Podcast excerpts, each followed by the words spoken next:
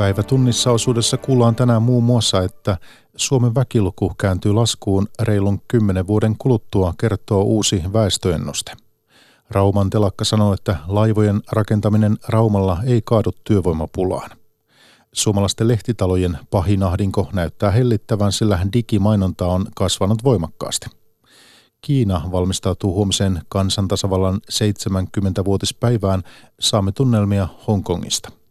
Näiden aiheiden lisäksi kuulemme Itävallan parlamenttivaaleista, jotka Sebastian Kurtsin konservatiivinen kansanpuolue voitti odotetusti. Ole Mikko Jylhä, hyvää iltaa.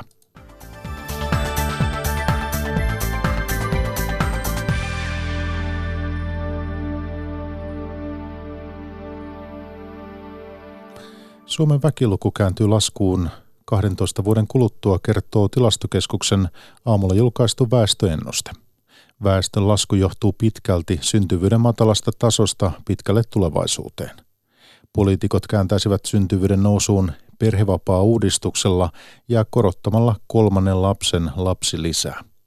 Tutkija taas perää yhteiskunnalta vahvaa viestiä vanhemmuuden puolesta. Pekka Pantsu. Tilastokeskus julkisti aamulla uuden pitkän ajan väestöennusteen, joka vahvisti jo ennestään pelättyä tilannetta. Maamme väkiluku kääntyy laskuun reilun kymmenen vuoden päästä, koska lapsia syntyy Suomeen tänä päivänä aivan liian vähän, ja ennusteen mukaan syntyvyys vieläpä laskee hitaasti tulevina vuosikymmeninä.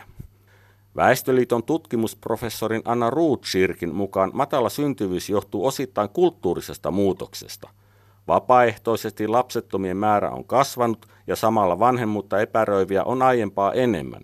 Ruutsirk perääkin Suomeen vahvaa yhteiskunnallista signaalia siitä, että vanhemmus on elämänmyönteinen ja iloinen asia. Anna Ruutsirk. Et itse asiassa meillä on jo nyt aika toimivat perhevapaajärjestelmät, lasten, lapsiperheiden tukijärjestelmät. Tätä pitäisi myydä. Tästä pitäisi puhua, pitäisi olla selvä yhteiskunnallinen viesti niin päättäjiltä kuin työnantajilta, että perheellistyminen on tervetullut asia. Oppositiopuolue kokoomuksen puheenjohtaja Petteri Orpo kohentaisi tilannetta perhevapaa-uudistuksella.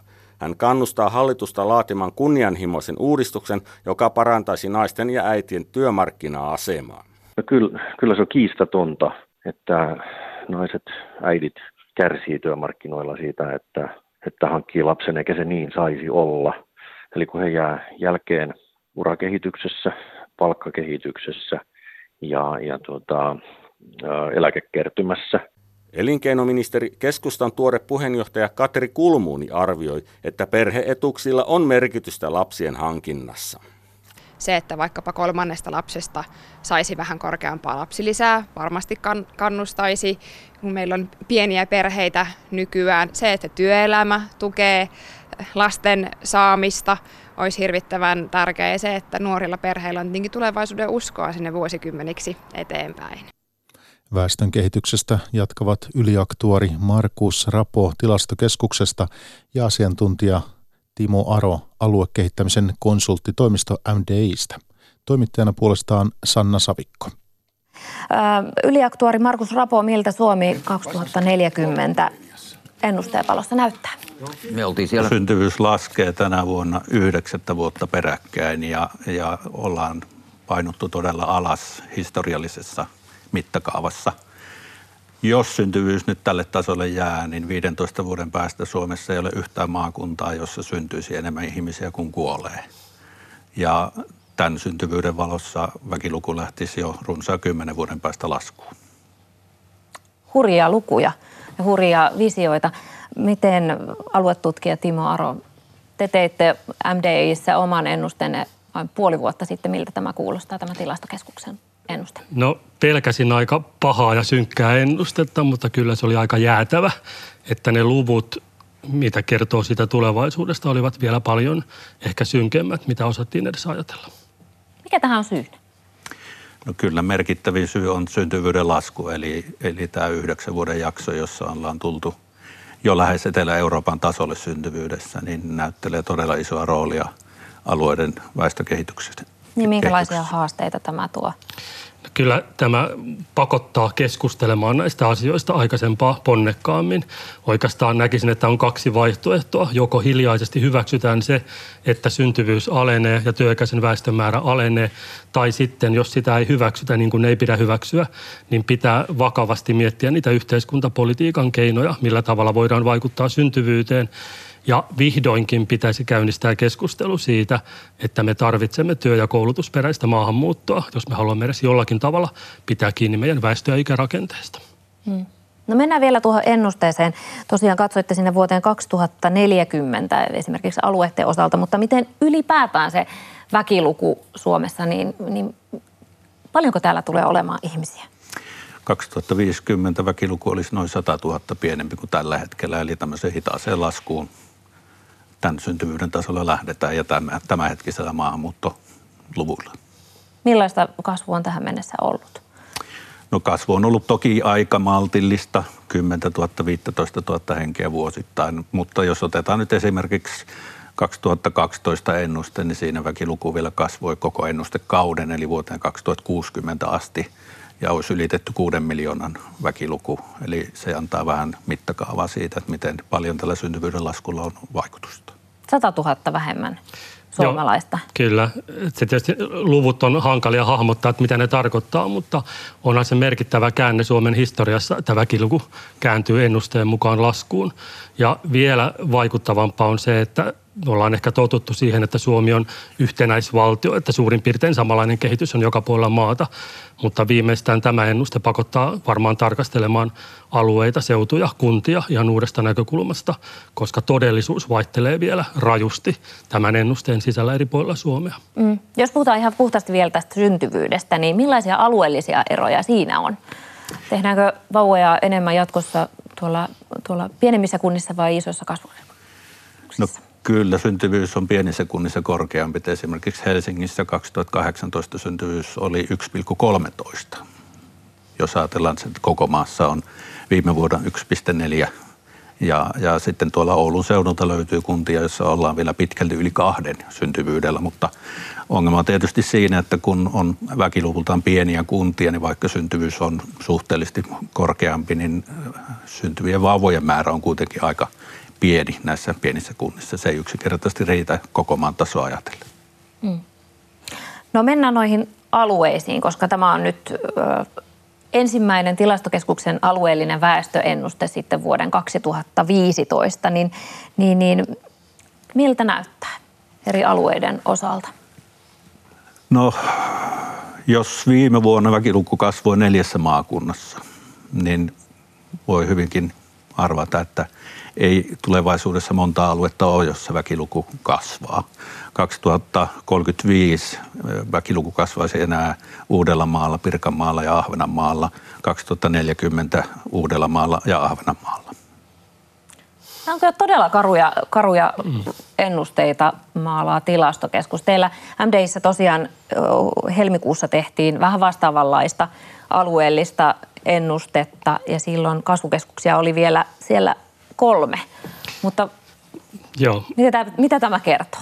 No tietysti aina ennusteissa on hyvin pitkälti kysymys oletuksista ja jaksosta, mitä tarkastellaan. Meidän ennusteessa kasvavia alueita olivat 2040 Uusimaa, Pirkanmaa, Varsinais-Suomi ja Ahvenanmaa. Ja nyt tässä viimeisimmässä Varsinais-Suomi on sitten tippunut pois. Mutta se iso kuva on kuitenkin aika pitkälle samanlainen, että näiden maakuntien kaupunkiseudut, isommat kaupungit ovat edelleen kasvuuralla – mutta tietysti koko maan tasapainoisen kehityksen kannalta niin onhan tämä valtava haaste, että kasvu keskittyy näin harvoihin maakuntiin. Mitä, mitä se tarkoittaa, että, että tämä kasvu keskittyy sitten vaan niihin keskuskaupunkeihin tai keskuspaikkoihin maakunnissa? Ehkä enemmänkin siitä, että ei voida puhua pelkästään kaupunkista tai maaseudusta, vaan kasvu keskittyy aika usein sen keskuskaupunkiin ja sen välittömään läheisyyteen. Jos me ajatellaan meidän suurimpia yliopistokaupunkeja, korkeakoulukaupunkeja, niin todennäköisintä kasvu on siinä keskuskaupungissa ja ympäröivällä alueella, mutta on myös pistemäisesti myös muita paikkakuntia Suomessa, jotka kasvavat näiden ulkopuolella. Niin kuinka dramaattisesti maantieteellisesti tämä ennuste mukaan Suomi muuttuu? Oikeastaan se muutos on jo tapahtunut, eli meillähän on maakuntia, joissa väkiluku on laskenut jo 19 vuotta peräjälkeen joka ikinen vuosi – toisaalta meillä on tällä hetkellä 60 kuntaa, joissa väkiluku enää kasvaa. Eli tilanne on tavallaan ollut tätä jo viimeisen 15 vuoden aikana. Nyt näyttää vaan, että yhä vähemmän on niitä alueita, joissa väkiluku kasvaa. Eli syntyvyyden lasku näyttelisi tässä isoa roolia. Toki tässä täytyy muistaa, että, että syntyvyys voi tietysti lähteä elpymään ja ylöspäin, jolloin kuva muuttuu jälleen ihan toisen näköiseksi. Mutta se edellyttää sitä syntyvyyden kääntymistä nousuun. No onko tämmöistä käännettä mitenkään nähtävissä? No tietysti asiasta on viime vuosien aikana todella paljon keskusteltu ja mitä enemmän asiasta keskustellaan, se jossain vaiheessa toivottavasti johtaa myös käytännön päätöksentekoon. Edellinen hallitus siirsi eteenpäin perhepolitiikkaan liittyviä ratkaisuja, mutta tämä hallitus ja tulevat hallitukset kyllä löytävät tämän edestään tämän asian. Ehkä se suurin liikkumavara syntyvyyden lisäksi liittyy nimenomaan koulutus- ja työperäiseen maahanmuuttoon. Nyt meillä nettotaso on noin 15 000 henkilöä keskimäärin vuodessa. Sen pitäisi merkittävästi kasvaa nykyiseen verrattuna, että se ikään kuin tasapainottaisi tätä syntyvyyden haastetta. Mm. No jos puhutaan voittajista ja häviäjistä, niin mitkä maakunnat syöksyvät nopeimmin väestöennusteen kannalta katsottuna?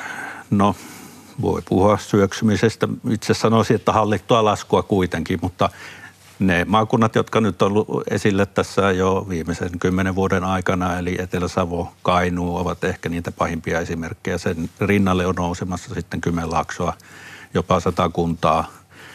Sellaisia maakuntia, joissa ikärakenne tavallaan on sellainen, että tähänkin mennessä on ihmisiä kuollut enemmän kuin syntynyt, ja nyt jos tilanne vielä tästä heikkenee, niin, niin se on todellisuutta sitten.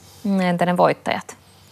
No tietysti voittajien joukko, jos voi käyttää sanaa voittaja, on käyneet koko ajan harvemmiksi, mutta tämä kehitys, mikä nyt on ennusteen mukaan näkyvissä, niin, niin kuin Markus totesi, niin se on ollut jo aikaisemmin käynnissä.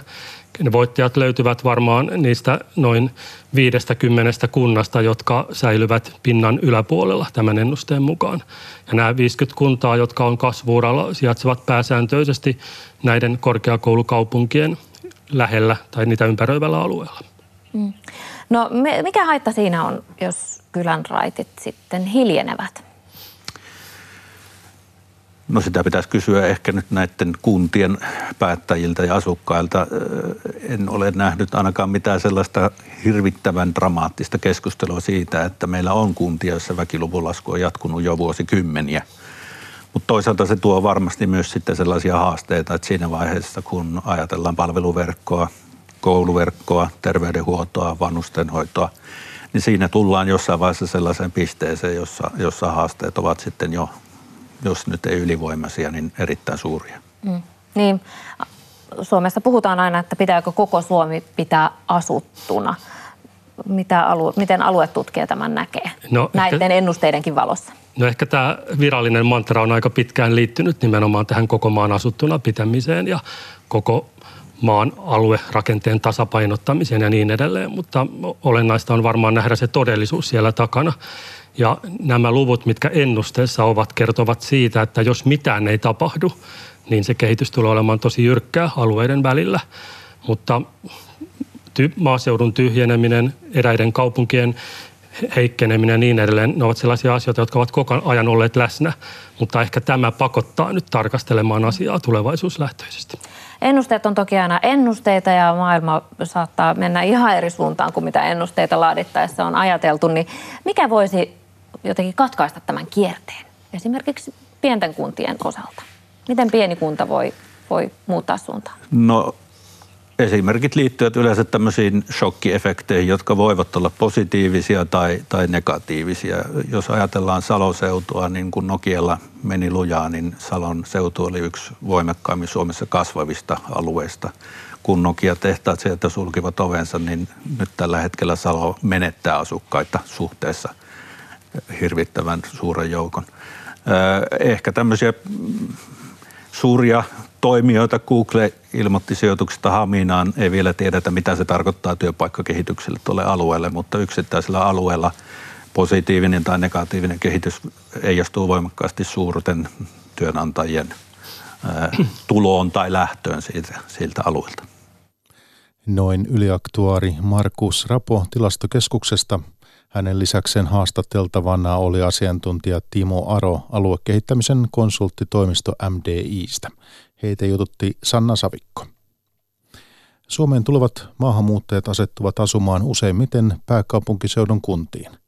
Ilmiö liittyy kaupungistumisen maailmanlaajuiseen trendiin, jossa alle 35-vuotias väestö muuttaa kaupunkeihin palveluiden, nopeiden liikenneyhteyksien ja toimivien asumisratkaisujen perässä. Ilmiö nuorentaa tiettyjen alueiden väestörakennetta ja ruokkii myös niiden syntyvyyttä.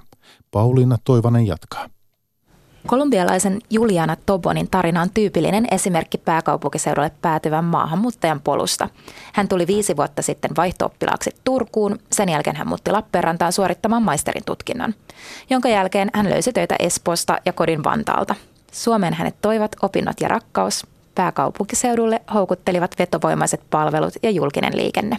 Even though Lappeenranta is a really pretty place, Uh. Juliana Tobon kertoo, että Lappeenranta oli hänelle liian pieni.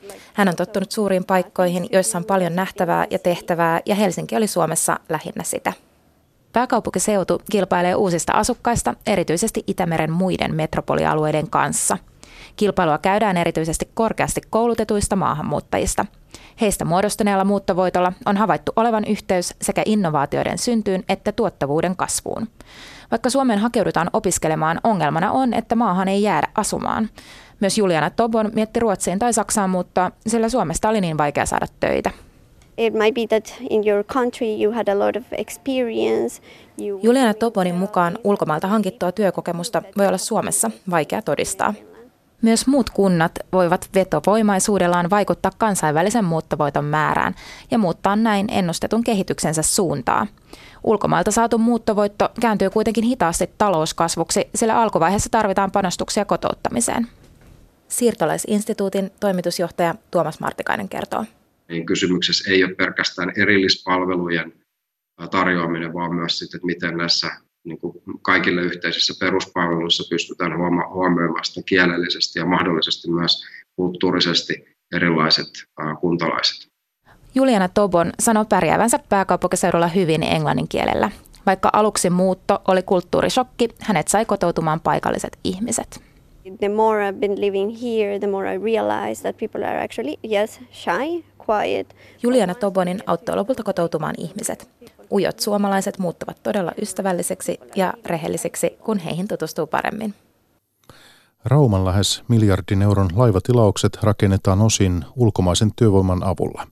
Telakkayhtiö RMCn käyttämä alihankkijaverkosto nojaa vahvasti Suomen rajojen ulkopuolelta tulevaan työvoimaan. Työvoimapulaan Rauman telakalla ei uskota. Jari Pelkonen. Rauman telakalla on juhlittu viime aikoina jo yli miljardin euron arvoiseksi kasvanutta tilauskirjaa. Autolauttoja ja sota-aluksia rakennetaan Raumalla noin 5000 henkilötyövuoden verran seuraavan vajaan 10 vuoden aikana. Vaikka työvoimapulasta puhutaan alinomaan, ei siitä ole pelkoa laivan rakennuksessa. Telakkayhtiö RMCn toimitusjohtaja Jyrki Heinimaa emme tekisi näitä hankkeita, jos me uskoisimme, että työvoimapula olisi meidän ongelma. Tähän mennessä kaikkiin näihin hankkeisiin, mitä on lähdetty, niin meillä on riittävät resurssit. RMC luottaa alihankkia verkostonsa, joka laivat lopulta rakentaa. Pitkien alihankintaketjujen verkostoon kuuluu yrityksiä, joiden työntekijät tulevat sekä Suomesta että ulkomailta. Esimerkiksi Teollisuusliiton tekemien selvitysten mukaan aikaisemmissa projekteissa ulkomaalaisten työntekijöiden osuus on ollut erittäin suuri. Jyrki Heinimaa. Tietysti monella laitetoimittajalla on vahvasti ulkomaista henkilökuntaa, joten tietysti tämäkin tuote on sen tyyppinen, että sitä osaamista on nimenomaan haettu ulko, ulko, Suomen rajojen ulkopuolelta ja tästä syystä varmasti meillä on hyvin kansainvälinen rakentajaporukka loppupelissä. Viime viikolla allekirjoitettujen monitoimikorvettien rakentaminen alkaa Raumalla kahden vuoden kuluttua. Niiden rakentamisessa suomalaisten työntekijöiden osuus on suurempi. Merkittävä osuus laivasta rakennetaan henkilökunnalla, jolle on turvallisuusselvitys tehty. Puolustusministeriön mukaan neljän korvetin kotimaisuusastetta on silti vaikea määritellä. Korvettien rakentamista Raumalla on perusteltu muun muassa huoltovarmuudella. Toimitusjohtaja Jyrki Heinimaa. myös tuote on erilainen kuin meidän matkustaja-autolautat ja tämä jo osaltaan vaikuttaa siihen, että toimittajaverkostokin on erilainen. Suomalaiset lehtitalot ovat kääntämässä sanomalehtien digimurroksen voitokseen. Kasvaneet digimainostulot kattavat paikoin jo painetun lehtimainonnan menetykset, joiden tausta syynä ovat vuosi toisensa jälkeen laskeneet levikit. Printtimainonta on silti edelleen hyvin tärkeä tulonlähde sanomalehdille. Aapo Parviainen. Sanomalehtien mainosmyynti on puolittunut vuodesta 2010. Syy on pitkälti laskevissa levikeissä, joihin iski ensin finanssikriisi vuonna 2008 ja muutama vuosi myöhemmin arvonlisäveron korotus 0-10 prosenttiin. Printtimainonnan ahdinkoa on paikannut digimainonnan voimakas kasvu, mutta edelleenkin digin osuus on vain noin kymmenesosa sanomalehtien mainostuloista. Lehtitaloissa on menty monta vuotta nilkuttamalla, mutta Alma-median toimitusjohtajan Kai Telanteen mukaan tilanne on jo kohentunut paljon. Me pystytään valtakunnallisissa lehdissä kompensoimaan painetun median eh, mainosmyynnin lasku digitaalisten medioiden mainosmyynnin kasvulla ja tätä on sitten tuettu eh, muilla digitaalisilla palveluilla, erilaisilla markkinapaikkaliiketoiminnalla niin kotimaassa kuin ulkomaallakin. Keskisuomalainen konsernin toimitusjohtaja Vesa-Pekka Kangaskorpi uskoo taas printtimainontaan kuin pukki suuriin sarviinsa. Päittäistavarakaupassa on varmaan se kaikkein tehokkain väline tavoittaa ilmoittajat, koska ihmiset haluaa sen mainoksen printistä, mutta ne ei välttämättä digistä hae mainoksia. Moni tilaa printtilehtiä sen takia, että ne näkee ne City Marketin mainokset esimerkiksi sieltä. Digimainonnan kehittämiseen silti panostetaan paljon kummassakin talossa. Uutta väkeä palkataan asiakastutkimukseen ja tuotekehitykseen, jotta voitaisiin edes yrittää pärjätä kilpailussa kansainvälisten jättien, kuten Googlen ja Facebookin kanssa. Alma Median Kai Telanne. Pitää olla sisällöt, joista, joista yleisö pitää ja on valmis niihin sitoutumaan. Sitä kautta mainonnan markkinoillakin on mahdollisuus pärjätä. Vesa-Pekka Kangaskorven mielestä myös kilpailuasetelmassa olisi paljon korjaamista. Me kannataan se yhteiskuntavastuu. Suomessa maksetaan kaikki ne alvit ja maksetaan verot ja ollaan regulaatioiden piirissä, kun taas nämä kansainväliset kilpakumppanit, niin niitä ei paljon regulaatiota rasita eikä veroseuraamuksia. Että se on hyvin epäoikeudenmukainen se kilpailuasetelma monilta, monilta osin näiden kansainvälisten jättien kanssa. Yhden ansaintahelpotuksen lehtitalot saivat keskikesällä valtion taholta, kun digitilausten arvonlisäverokantaa laskettiin 24 10 prosenttiin.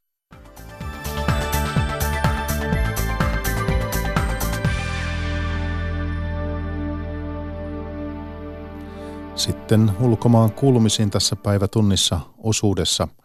Itävallan alustavien vaalitulosten mukaan entisen liittokanslerin Sebastian Kurzin konservatiivit ovat saamassa selkeän vaalivoiton.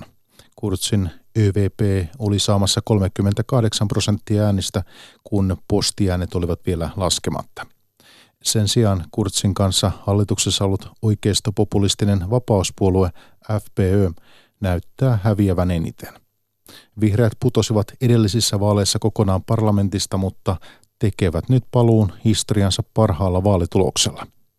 Tätä vaalitulosta avaa meille yliopistolehteri Johanna Rainio Niemi Turun yliopistosta. Kurtsin ja kansanpuolueen johtama hallitus kaatui keväällä niin sanottuun Ibiza-skandaaliin, jossa ryvettyi hallituskumppani oikeistopopulistinen vapauspuolue. Kansanpuolue oli nyt vaalien selkeä voittaja, kun vapauspuolueen kannatus jäi alhaiseksi. Millaisia reaktioita vaalitulos on Itävallassa synnyttänyt? No vaalitulos oli varmaan Itävallassa semmoinen odotettu tämän voittajan suhtain, eli hyvin yleisesti ajateltiin, että tämä Sebastian Kurtsin johtama kansanpuolue kyllä vaalivoittoon pääsee. Ehkä on niin, että vapauspuolueelle ennustettiin hiukan korkeampia kannatuslukuja, eli sinällään tämä on tämä vapauspuolueen vaalitulos on ollut hiukan yllätys kuitenkin. No kevään Ibiza-skandaalin ei arveltu vaikuttavan tähän äärioikeistolaisen vapauspuolueen kannatukseen. Nyt kuitenkin puolue menetti noin 9 prosenttiyksikköä kannatuksestaan, niin miksi kannattajakunta käänsi kuitenkin selkänsä tälle puolueelle? No se voi olla näin, että Ibiza-skandaalin jälkivaikutukset tulivat ikään kuin hiukan myöhässä ja sitten ne tulivat toisaalta nyt semmoisena kasautuvana. Eli tässä ihan äh, vaaleja edeltävillä viikoilla tuli vielä ilmi muitakin tähän entiseen puheenjohtajaan liittyviä rahankäyttöepäselvyyksiä ja, ja luulisin itse, että jollakin tavalla se on ollut ei niinkään nämä Ibiza-skandaalin herättämät mahdolliset vehkeilyt ulkovaltojen kanssa, vaan pikemminkin tämmöinen korruptioelementti, joka on sitten loppupeleissä karkottanut äänestäjiä todennäköisesti eniten tänne Kurtsin puolueeseen, eli sitten kansanpuolueen leiriin. Joka myös on tällainen tiukkaa maahanmuuttopolitiikka esimerkiksi ajanut. No on sanottu, että näiden maiden populistit, siis että muiden maiden populistit seuraavat, mitä Itävallan vaaleissa tapahtuu, niin millaisia johtopäätöksiä tässä suhteessa vetäisit? No ehkä alleviivaisin tätä, tätä korruptiopuolta ja alleviivaisin sitä puolta, että kannattaa olla ehkä hiukan, jos nyt jotain oppeja siitä haluaa vetää, että kannattaa miettiä sitä, että kuinka ja millä tyylillä lähtee omaa ohjelmaansa ikään kuin valtion päättävissä asemissa sitten painamaan läpi, että jos, jos valitsee tämmöisen hiukan ää, rankemman linja, jossa on niin kuin, ei pelata ihan sääntöjen mukaan, niin selvästi se sitten näyttäisi nyt tässä vaiheessa jonkin verran kostautuvan. Syö kannatusta. No entä sitten tämä vaalien voittaja, kansanpuolue ÖVP? Se siis pärjäsi paremmin kuin aikaisemmissa vaaleissa ja myös ennakkoon odot, paremmin kuin ennakkoon odotettiin. Kannatus nousi 38 prosenttiin, niin mihin tämä puolueen suosio perustuu? Puolueen suosio perustuu hyvin pitkälle tähän puolueen puheenjohtajaan Sebastian Kurtsiin ja hänen ympärillään pyörivään tietyllä tavalla vaalikampanjointiin. Eli, eli mikä siinä viehättää itävaltalaisia? No siinä viehättää itävaltalaisia varmaan semmoinen selkeästi tiukka linja suhteessa esimerkiksi näihin maahanmuuttokysymyksiin ja muihin. Eli Sebastian Kurtsistahan on usein jo sanottu, että hän on valtavirtaistanut tietyllä tavalla näitä aikaisemmin vapauspuolueelle kuuluvia teemoja, eli sinällään hän vetää aika tiukkaa linjaa monella rintamalla, mutta hän tekee sen tavalla, joka kuten nyt tässä menneessä vaalikappailussa hyvin selkeästi oli pinnalla reilulla ja avoimella niin kuin omien sanojensa mukaan tavalla. Ja siinä puhutaan nyt sitten siitä rajanvedosta suhteeseen siihen tyyliin, jolla vapauspuolue sitä tekisi. Ja Kurz on myös nuoresta iästä huolimatta saavuttanut jo paljon. Hänestä tulee jälleen liittokansleri ja hän siis lähtee muodostamaan hallitusta. Miltä, millaista hallituspohjaa odotetaan Itävallassa? No nythän on niin, että prosenttimääräisesti niin kuin aivan ehdottomia voittajia näissä vaaleissa olivat myös vihreät. Ja nyt tällä hetkellä näyttää siltä, että siinä missä aikaisemmin ei pidetty mahdottomana sitäkään, että vapauspuolue ja kansanpuolue tämä kaatunut koalitio olisi jossain muodossa jatkanut, niin nyt tällä hetkellä veikataan kyllä, että se hallituspohja on – Kurtsin puolue ja sitten vihreät, jotka on saanut merkittävästi nostetta myös sitä kautta, että liittopresidentti, joka itävaltalaiset otti hyvin aktiivisen roolin tässä näiden menneen, menneiden kuukausien ää, selvittelyissä, niin varmasti se tälle akselille ra- saattaisi rakentaa tämä hallitusyhteistyö. Ja huomionarvoista siis on, että vihreät menestyivät täälläkin, niin kuin suunta oli Euroopassa muun muassa EU-vaaleissa. Joo, ja kyllä tässä todella niin kuin täytyy sanoa, että vihreät menesty siinä määrin, että kyseessä on puolue, joka putosi parlamentista viime vaaleissa, että on niin kuin merkittävä kannatuksen lisäys. Ja se on käynyt sosiaalidemokraattien kyllä selvästi sitten tavallaan äänimäärästä on valunut sinne vihreille. Niin, siellä taisi tulla, oliko huonoin vaalitulos sitten toisen maailmansodan, näin luin jostain. Kyllä, mutta täytyy tietysti muistaa, että Itävallassa sosiaalidemokraatit on ollut valtavan suuri puolue, että nyt näistä kahdesta toisen maailmansodan jälkeisestä suuresta puolueesta vain kansanpuolue Sebastian Kurtsin johdolla on pystynyt palauttamaan tämmöisen niitä äänestysprosesseja hipovan tuloksen kuin mitä näillä isoilla puolueilla aikanaan oli, kun taas demarit on muuttumassa tuommoiseksi. Toi on varmaan 20 prosenttia vähän päälle semmoinen hyvin eurooppalainen sosiaalidemokraattisen puolueen koko sanoi yliopistolehtori Johanna Rainio Niemi Turun yliopistosta. Hänelle soitteli aamulla Päivi Neitiniemi. Kiina valmistautuu huomiseen kansantasavallan 70-vuotispäivään ja Pekingissä järjestettävään jättimäiseen sotilasparaatiin. Sen sijaan Hongkongissa kansallispäivän juhlallisuudet on peruttu turvallisuussyistä. Ja tästä kuullaan päivätunnissa lopuksi. Neljä kuukautta jatkuneet protestit erityishallintoalueella yltyivät viikonloppuna ja mielenosoittajien odotetaan lähtevän kaduille myös huomenna. Kirjavaihtaja Jenny Matikainen kävi kyselemässä hongkongilaisten ajatuksia. Mielenosoituksia tukevat huudot kaikuivat Hongkongin keskustan metroasemalla viikonloppuna. Tuhannet ihmiset olivat matkalla puistoon muistamaan viisi vuotta aiemmin alkaneita edellisiä suurmielenosoituksia. Myöhemmin kaduilla odotti erilainen näky. Mielenosoittajat heittelivät polttopulloja ja hajottivat paikkoja. Poliisi ampui vesitykillä ja kyynelkaasulla. Kadut olivat rauhattomammat kuin viikkoihin ja huomenna on luvassa lisää mielenosoituksia. Lähdemme kaduille myös Kiinan kansallispäivänä, kertoi vain seeksi itsensä esitellyt nuori nainen.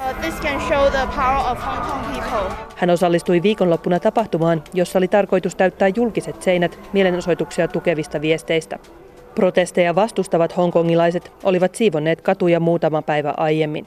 Paikalla oli myös 67-vuotias Leungoi Chen, hän kasvoi Manner-Kiinassa ja muistaa yhä hyvin kulttuurivallankumouksen poliittiset vainot. Leung pohti, tuleeko virkavalta tukahduttamaan kansallispäivän protestit.